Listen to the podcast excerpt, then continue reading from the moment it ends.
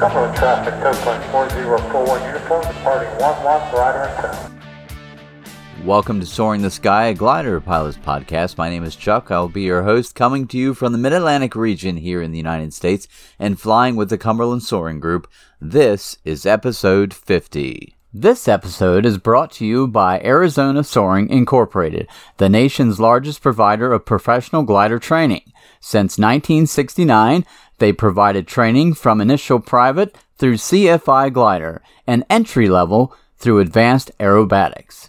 Open year-round, seven days a week. More information is available at a z soaring dot com.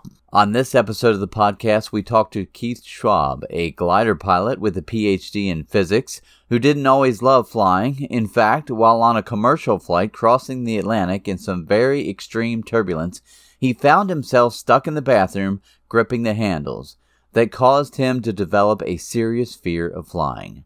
Then something happened in two thousand fourteen while hiking one of the mountain peaks near Los Angeles that would change that fear and his path to aviation. Later on this episode, we will also discuss the opportunities for the soaring community to grow and possibly find a way to fund those that dream to soar. Also, some important news on the upcoming S S A Soaring Convention and some of the exciting things that will be happening in Little Rock next month. All this and more now on this episode of Soaring the Sky. Keith Schwab, welcome to the podcast. It is great to have you today. How are you? I'm doing great, Chuck. Thanks so much for uh, inviting me. Absolutely. Great. So where are you flying out of? Right. So I live in Pasadena. I'm a professor of applied physics at Caltech, so I'm hanging around Southern California. Um, I fly mostly out of two locations. I fly out of Crystal at the Southern California Soaring Academy, which is where I did all my studies there to learn how to soar. And uh, for cross-country flying, I keep a glider at Inyokern and fly with the Sierra Soaring Club there. Um, and Inyokern is at the south end of the Sierras, and it's just a fantastic place to launch, flying in the Owens Valley, on the Sierras, on the Whites, on the Inyos, just epic flying in the Owens Valley. So when the conditions are really, you know, ripping, the emails start circulating and everybody assembles and launches from Inyokern. It's really, really fun. So those are my two uh, two go-to spots. But I've flown at some other other places as well, like Warner Springs and Tehachapi, but uh, mostly at Crystal and Inyokern. That sounds amazing. The West, um, I haven't experienced soaring in the West yet. I've been out there, but yeah, I'd, I hope to do that. Well, can you tell me how this journey started with aviation for you? Yeah, so I am not a natural flyer, and um, like I mentioned uh, just briefly in the when we were preparing for this a little bit, I was scared of flying. I, I used to travel a boatload for work, going to conferences and giving talks and all that kind of stuff, scientific talks around the world. And um, I eventually had, uh, you know, I used to fly a, a ton, so it was a lot, a lot of miles. And eventually I had a horrible experience. I was flying over the Atlantic in a big jet through the night, and I was in the bathroom, and uh, uh, we hit we hit sustained intense turbulence over the Atlantic in the winter, and I couldn't get out of the bathroom. I had to hold on to the handles, and I was convinced that I was going to die in the this back of the plane breaking off into the into the cold ocean. So oh, I started wow. to get I started to get pretty scared of flying, and I really hated it. I hated the bumps and the turbulence. So that was where my mind was. I was uh, hiking with one of my students in the local mountains here in in uh, Southern California, um, up Mount Baldy. It's a peak about ten thousand feet. And while we were at the top, this is uh, October two thousand fourteen, so I'm, I'm relatively new to all this. Uh, while I was at the top there, a glider came and swooped over us and came back a couple times, and I just couldn't believe it. I just thought it was just fantastic. So I got back home and I Googled. I found I found the airport. It must have been Crystal. Uh, I called them, I sent an email, and uh, I said, hey, I'd like to get a glider experience. Uh, I was forty-five at the time, and I thought if I don't do this, I probably will never do this, at least to get the experience to try it once. So they responded back and said, hey, we have a slot in uh, the next weekend. And my fear of flying was enough that I was disappointed that they had a slot so early. I wanted to kind of mentally uh, brace for this whole thing. Uh, but anyway, I just went, I just did it. Um, you get old enough at some point, you just don't care about your fears, I guess. You just kind of bear it. So I, I get in the glider. Uh, I get to Crystal. I get the, get in the glider, and they're one of their uh, you know commercial pilots, uh, Steve De la Cruz, took me up, and it turned out to be a, a, a beautiful wave day, a blue wave day. I didn't know what that was, and we just released you know near the San Gabriels, and we floated up to fourteen thousand feet. And, you know, I'm a physicist, and, like, you know, gravity has a pretty strong force down on a thousand pounds of fiberglass and people. And I couldn't understand how this thing is going up. So it's really crazy. We had this beautiful view out into the ocean from the from the desert. You know, we flew around. He asked if I wanted to touch the controls. I did not want to touch anything. I thought this thing was intrinsically unstable. I didn't know how things flew, and uh, I didn't want to touch anything. And we got down to the ground. And then I went and spoke to the guys hanging out in the office. And it was, you know, Dale Masters, Ron Gregg, and uh, Chris Bennett, the uh, owner and operator of, uh, with Julie, of the Southern California Soaring Academy. And I started talking to them, and I started to realize that these are very smart people, and they know a lot. They, some of them, a couple of them uh, were professional pilots, airline pilots uh, who were teaching there. And I started to get the idea that the soaring community is actually extremely competent, that these are very, very smart people who love flying. And so I decided to start lessons after having a chat with them. And, you know, I was, my gut feeling was right on that these people are smart. They like adventure. They they, they enjoy teaching a, an amazing skill. Uh, soaring has this sweet spot of uh, of adventure and knowledge. Uh, risk management, you know, like rock climbing, you have to manage your risks. You know, it's just this great sweet spot of all those kind of uh, attributes. So, yeah, that's how I got started. And I started going every uh, twice a week. Um, my schedule is uh, during that quarter was pretty flexible. You know, what is it like eight months later or so? I, w- I did my first solo. You know, I, I yeah, exactly. I just was, you know, and then a year after that, I uh, I, I I was prepared by uh, Stuart. Uh, Ayotte and uh, Dale Masters. And I, a year after I soloed, I, I took my private pilot. With, it was just with Dan Grudgell. It was super great. Learned a lot. And then a year after that, I bought my first ship. And so I, I have this D G three oh three. I keep it at, at Inyokern. And my education into cross-country f- flying was when I met up with the group that had a, a camp out of Bishop, Uh, the Pacific Soaring Council. They brought a tow plane to Bishop, and I met up with them, and I started to learn how to fly on the Whites and the Inyos and then over to the Sierras. And I think in one flight, I was able to get all of my silver, all of my gold. It was incredible. I mean, it was just an all-day wow. flight. It was just like, okay, once I got the idea of how to do cross-country, and I had the Owens Valley and all the landing sites in the Owens Valley within reach, Um, I felt like I could just go. And um, I'm pretty conservative. I, you know, I no, don't consider myself reckless, uh, but I could, so I could keep these airports in reach, these landing sites, and just cover some distance. And I saw how to do that. And that was just incredibly valuable experience. So thanks to the guys at Pacific Soaring for Council for uh, uh, including me. That made a huge impact on my uh, cross-country soaring experience. Yeah, it sounds like you learned a lot fairly fast. Yeah, and I also was, I never felt like I was in a rush, like, um, you know, I wasn't in a rush with the private pilot exam.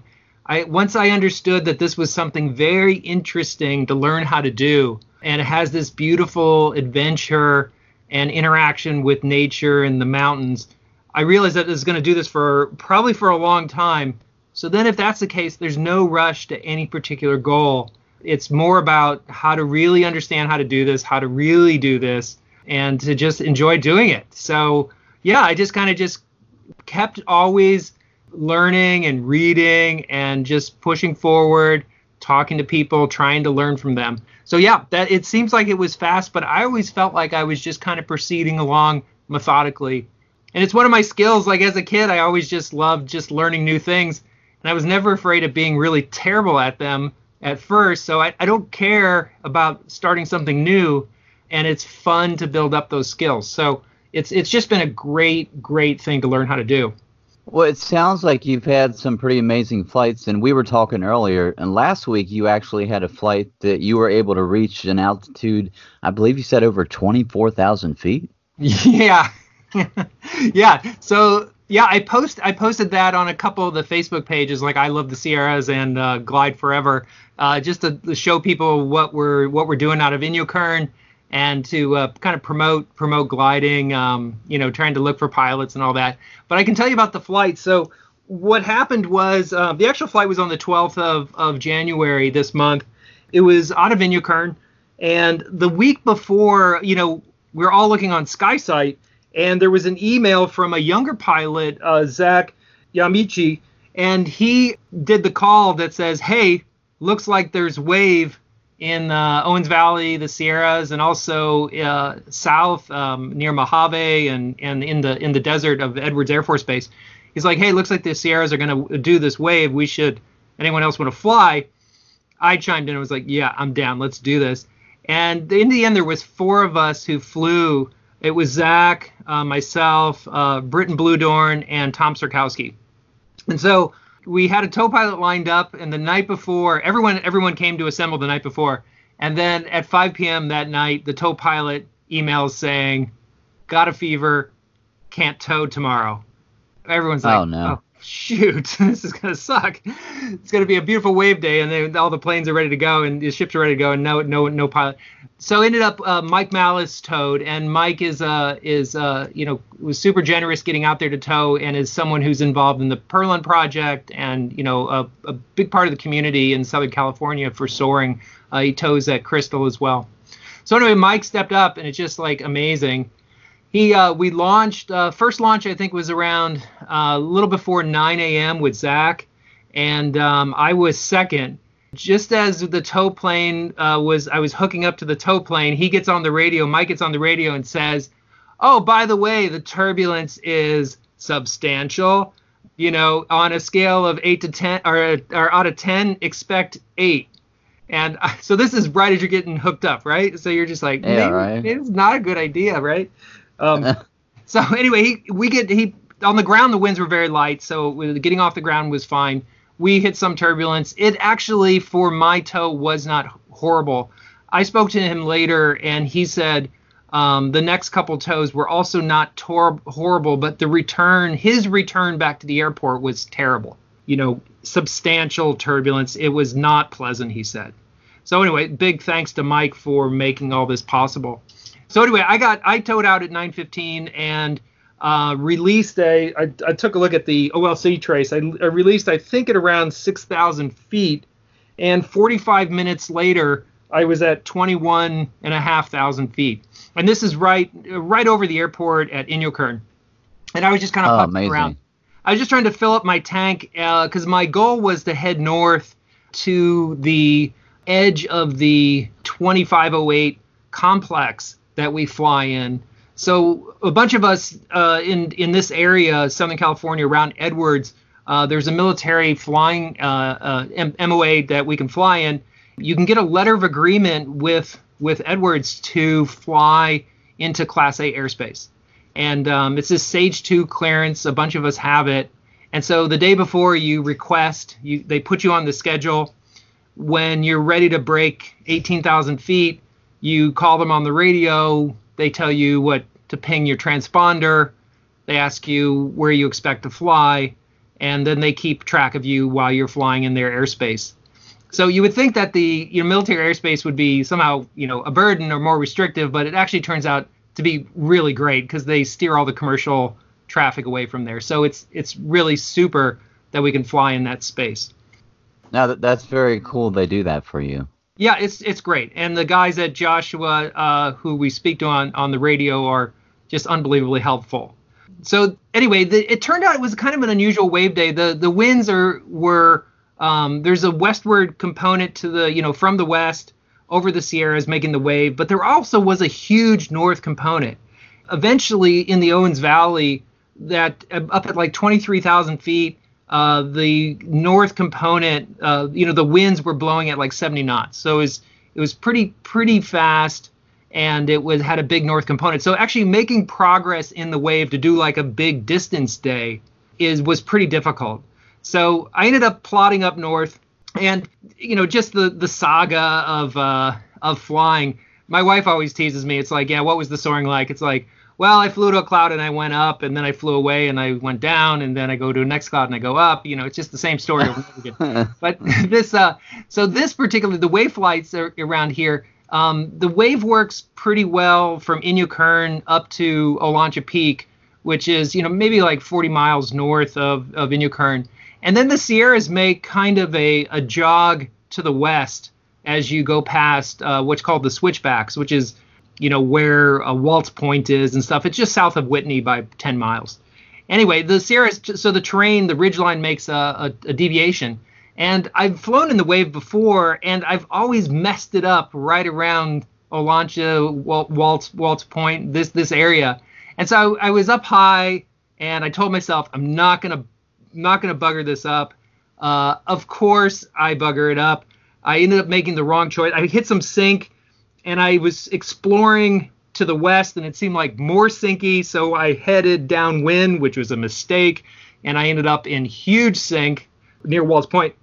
And I went all the way from, I don't know, twenty thousand feet or something like that, down to eight thousand feet. And the Owens Valley uh, around there is probably four thousand feet. So I basically lost it all. Oh, and yeah. I was sad. I thought, okay, I am going to just lose this, and I'm going to be landing out in Lone Pine while my friends are flying way high and far.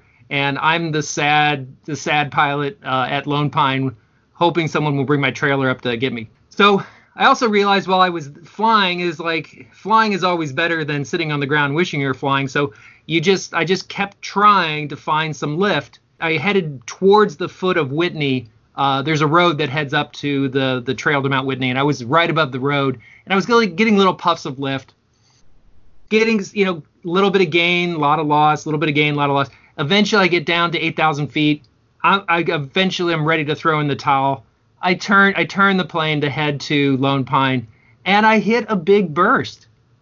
I was able to orbit in it, and I'm up again and just flying. So I get up to ten thousand feet. You know, there was yeah. So I'm I'm back flying. It's like somehow somehow magically I I found something. I just never gave up.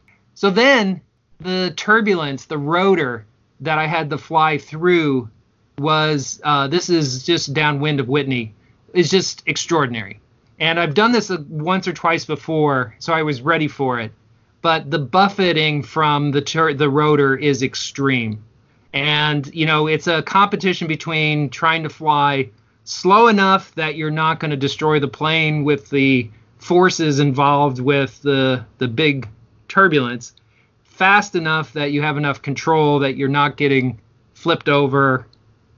The fact that I started aviation being scared of the turbulence over a flight over the Atlantic and now flying in the rotor at Whitney, uh, that's a big difference, right? Yeah, yeah, you? Right.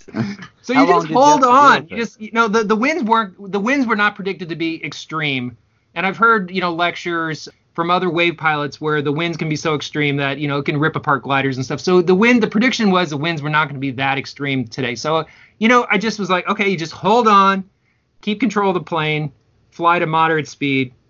I got on top of all this, and then the lift just was outrageous. thirty knots going up, sustaining. It was uh-huh. unbelievable. And at some point, I'm like, I'm going to bust the twenty-five thousand feet that I asked uh, Joshua for. So I fly downwind to get out of the wave uh, to get into some weaker lift. But that's the that's the area where the very extreme altitudes in the past have been achieved, and you can see why. There's something about the terrain there that the wave is extraordinarily strong. thirty knots going up. It was incredible. Yeah. It was incredible, right? And one of the videos I posted on uh, on YouTube um, shows a more mild place where the uh, the wave is going up at seventeen knots continuously up, smooth as glass, just floating up. It's incredible. So anyway. So long long story short, I proceed north to Independence. It's a big headwind, so I can't make much progress. And at some point, uh, I realize, okay, I'm just gonna, um, I want to, I want to go south and eventually go past the Sierras and maybe um, into the desert and around Mojave and Tehachapi and around those places. So I just head south. So now I've got a tailwind and seventy knots at altitude. And I think the ground speed that I, I saw was uh, close to two hundred miles an hour on the ground. Uh, I was flying at one hundred knots. Um, yeah, it was incredible. So, yeah, that's kind of the that's the basic story of the day, the most extreme events. I did, while I was floating along at twenty thousand feet uh, to south into the Owens Valley, I was pointing north. I hear these jet engines, and you know, you get used to hearing just the hiss of the glider, and you don't want you don't hear anything else, right? Maybe a little chatter on the radio. I hear these jet engines, and I'm like, wait a minute, I should pay attention to that. And I look above my head, and it's a B one bomber. It would look like a thousand feet over my head, chasing an air tanker. And it was magnificent, really beautiful. And I watched these guys then do a, a turn to the west over the Sierras, and the, the B one connects to the tanker. So there's a lot of interesting things flying around wow. in the area. Yeah. So that's kind of the story. That's the I, I didn't go as high as uh, I think I could have. There certainly was lift going higher. I've achieved in the past twenty-seven thousand feet. My first wave flight was really funny in that it was a very weak wave day, and I was uh, chomping at the bit to do my diamond climb and my to see if I could also get a, my first Lenny. So I it was very it was pretty weak, and I just kept at it for a couple hours, and I eventually got up to twenty-five thousand feet. And I remember thinking, this was like two years ago, do not mess this up. Do not mess this up for being short one hundred or two hundred feet. And in the end, I was watching my G P S rather than my barometric altitude. I get back down to the ground. Um, the other guys didn't weren't weren't willing to just sit in very weak lift to get up high, so they were surprised that I got up as high as I did. I we were having dinner, and Tom Serkowski takes my um, my flight trace, puts it on his computer, and says, "Oh, by the way, you missed it by two hundred feet." I couldn't. Oh no. So I'm sitting in the airplane thinking, don't mess this up. And what did I do? I messed this up. Yeah. So that's what a P H D in physics will do for you. It's like supposed to be smart guy, not smart guy. Uh, yep. uh, yeah, so that's my story of that flight. It was really super fun. It took me a couple days to really process it all. I, I just thought it was just so much, so much fun. Just terrific. If it was, if it, the wave was going this weekend, I'd be out there again. Oh, yeah, absolutely. We briefly were talking about glider accidents and maybe some suggestions how we could learn more from them. Yeah, your- you, yeah. No, thanks for bringing that up. The, um, you know, the thing I noticed as I'm a newbie, right? And I, I think I'll probably always consider myself a newbie in this in this area. Uh, there's been people flying their whole life. They have significant aviation careers. You know, I I, I really enjoy it, but I, I'm always learning from these guys, so I don't know a lot. So I I would read um, the F A A reports of glider accidents, and then I would go talk to some of the more senior people around me who are more much more experienced, and they would say things like, oh yeah, the F A A guys don't understand at all why this glider crashed, and their report is largely useless, and did you realize this, and did you realize that? I was like, no, I had no clue. And and so it's like the the, the more experienced people know clearly that the reports are not particularly useful. So one of the things that I've seen is that in the mountaineering community, they publish a book every year that summarizes the accidents of the year. And some of those accident reports are very detailed. And, you know, you, you read them. I'm not a mountaineer, but I, I was at a cafe where they had this book. It was up in up in Bishop at the Black Sheep Cafe, and it was laying there, and I was reading it. And some of the accident reports are really detailed, and you can get really good information about how people get hurt, what the mistakes were, what was avoidable, what was unavoidable, what's the chain of bad decisions that were made, what good decisions were made, the whole thing. So what occurred to me was that what I would love to see, and this is just kind of a shout out to the soaring community in the States here, and I think it would be, you know, fine internationally or whatever, but let's say here in the U S, I would love to see a group of senior soaring pilots, five or six, look at the crashes or the accidents that have happened in the last year or two, pick one or two accidents. It doesn't have to be every single one, you know, because it gets exhaustive, but pick one or two where you actually can understand what's happened and do a detailed write-up of what happened. What are the lessons to be learned? What can be taught? what was avoidable, what was unavoidable, right? So a deep dive into one or two. And so you can imagine if this was done long term, you have a pile of teaching material. Here's what happened here. Here's the bad decision was made. This person overflew a landable site and proceeded on to a non-landable place, right? Things like that. Yeah, so, I think that'd be a great idea. I would love it. I I would. Um, I'm not. I'm not experienced enough to be part of a, a panel to make, you know, but helping organize such a thing, I would love to be a part of organizing it. But there is. Um, I think the community would greatly benefit. And so I've heard some talk that maybe the Soaring Society doesn't want to advertise the accidents because it doesn't want to scare away pilots. I don't know. I don't believe that to be true. The the mountaineering community, you know, the mountains are calling. They call people. They they come. The the sky calls people. Uh, we will have people who want to do this if we give them opportunities to do it. So I, I think um, really looking into the accidents and writing some reports uh, would be beautiful. I would love to see that. I agree. And, you know, one of the questions I always ask on the podcast is, how do you feel we can be better and safer pilots? And that, I think, is a, a great idea to be a, you know, if we had the information in front of us on things that happen, even if it saves one life, it's well worth it. Yeah, totally. And it's it's it's fascinating. And there's the human foibles and the psychology that is really deeply interesting. And how do you overcome that? All that kind of stuff is really, really interesting, and it will lead to lots of good discussions and thinking. So, yeah, I don't, I don't see any, any downside. Really, really interesting. How do you feel about the future of soaring and maybe what we could do to help out the sport? Yeah, so you know the the age of the community is is obvious. You know, I'm fifty-one. I often feel like kind of sometimes the youngster in uh, in the in the groups where I go.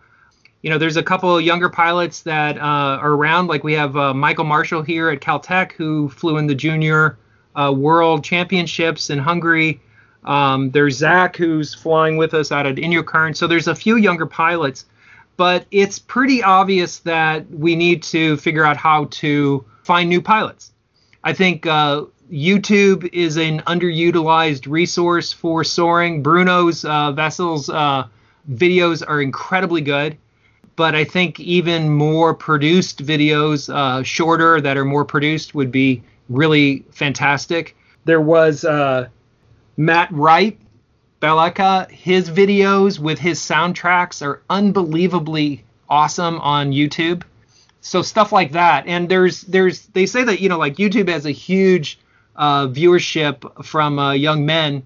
And, you know, there's. You know, I'd love to see women fly, you know, it's young women and women flying and soaring, of course. But also there's, uh, I think, uh, there's a huge amount of young men looking at YouTube. And it's there's getting getting uh, the videos out on YouTube would be really important. So producing material and getting it on YouTube and things like that, Instagram, all that.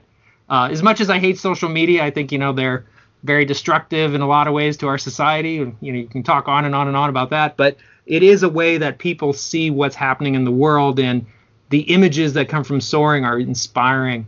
It's a beautiful sport, so we should take advantage of that. So yeah, there's that, amazing pictures, you know, on Instagram and on Facebook from pilots that are just out there soaring. And yeah, yeah Bruno's an example of the amount of interest there is in these videos. These guys, you know, probably don't know anything about soaring, and then they see one of his videos, and uh, we talked when he was on the podcast. He has millions of views, so that right there tells you there's a lot of people out there that are interested. Yeah, for sure. I think uh, as well. Um, I just wanted to mention what's happening at the at the Southern California Soaring Academy at Crystal, and I know you're going to talk to uh, to Julie Bennett uh, in the future, but just as an example. The Soaring Academy has a, a nonprofit status where they are offering educational experiences to high school teachers and students. And talking to Julie, she just told me I was out there flying. I was out there at Crystal on Monday flying with my son, my six-year-old son. She said that they have flown six hundred eighth graders in this program, and they wow. also have yeah, it's incredible. And they also have a program where they're taking up veterans from the V A hospital, and they have flown seventeen hundred vets. And this is what their nonprofit part of the Soaring Academy is doing.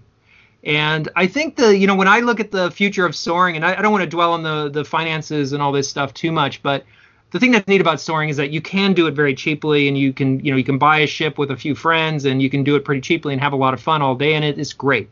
But it also is true that soaring attracts some people with some significant net worth. And, you know, when you look at educational institutions like, let's say, I'm at Caltech. So there's other places like Harvard and Princeton and Stanford. At Caltech, we have three billion dollars in the bank in endowment and invested, and we draw out four percent a year, generates something like one hundred fifty million dollars a year forever. So if we could endow soaring institutes uh, in a similar way, you know, every million dollar of an endowment would generate, what is it, uh, you know, forty thousand dollars a year perpetually, right? So that would be huge. I mean, can you yeah. imagine what you could do with that? I know, exactly. And the point is, is that the folks out there who are soaring with high net worth, let's think about how to endow soaring, right? It is an amazing activity. It leads to careers. It leads to amazing experiences. Let's think about how to make that happen. That's what I think should be happening. Maybe the Soaring Society of America could be part of that for sure, but I think if I had that kind of net worth, I would be looking at my local soaring operation and have them set up a structure that could accept money from some endowment indefinitely and support scholarship for kids. So that's what I would be thinking about long term. I mean, yeah, it would give so much more opportunity and get the word out more too, you know, and we have all these young kids that are interested in soaring. It could be a reality, you know? Yeah, for sure. Yeah, I wish I would have started when I was younger. It would have probably changed my life in significant ways. I, I love the, the time and energy I put into physics in all those years, but uh, flying and, you know, encountering nature in this way is a truly uh, amazing experience. It is, absolutely. Have you done any research yourself on maybe how to raise funds, generate some financial support for soaring? Yes. Yeah, so, um, you know, so I think I think about myself, like, when I retire, maybe what I want to do with soaring and what I might do with my plane. And, you know, that might be a good, good thing, but that's, you know, that's pretty far out in the future. More, more recently, just uh, last summer, you know, we had a, we had a student here at Caltech, uh, Michael Marshall, uh, participate in the Junior Worlds and in Hungary. On his behalf, I approached our senior administrators here at Caltech and, you know, thought it was just amazing that we have this PhD student who is involved at this kind of level of competition. And I was able to, you know, secure from Caltech uh, ten thousand dollars of support to send Michael to to the Worlds, uh, cover, you know, cover all his costs and just, you know, make it make it possible and financially just not an obstacle. And so, you know, just thinking for the rest of the community out there, you know, for those of us who might not have high net worth, net worth at this point in our lives, but are at senior positions within uh, institutions, companies, uh, maybe there's ways to, uh, you know, to steer some some funds uh, to to younger people around us in this way through some charitable donation, through some fundraising. In our case here at Caltech, uh, the trade was is that uh, we generated a story for our, you know, promotional materials for our institute to show what our students are doing. And uh, that was uh, essentially worth it to the senior people to provide some real funds. So anyway, there's there's creative ways. We all have uh, resources around us. And uh, if we can make arguments for why it's a, an important uh, thing to fund, um, uh, maybe that's a way too. So anyway, just thought I would uh, mention that as well. And you, you never know till you ask. I mean, obviously you ask and look look what happened. Yeah, exactly. And it was uh, literally an email and a answer saying yes. That was that. Okay. You just have to ask. Yeah. Exactly. I know you're a fan of soaring camps. And, for example, I know we uh, Bruno's name pops up here again. But yeah. He has a camp in Utah that a lot of us know about. And you know, we were talking before this interview, and you said you would like to see more camps like this. Can you explain how you feel about it? Yeah, yeah, exactly. I wasn't able to attend the camp last year, that last summer that Bruno had, and I really wanted to go. We have a new baby at home, so I wasn't able to do uh, that much this summer as much as I wanted. Um, when I look back at my own experience and how I got off the ground with cross-country soaring, the key was the experience at Bishop and, you know, being included by, you know, the guys at the Pacific Soaring Council. And I was a nobody, and they they allowed me to come. And, you know, I see sometimes that there are soaring safaris uh, that people organize where, you know, it's all the same old guys, and they're not open necessarily to, you know, they're, I can see the list of people flying, and they should be including some younger pilots.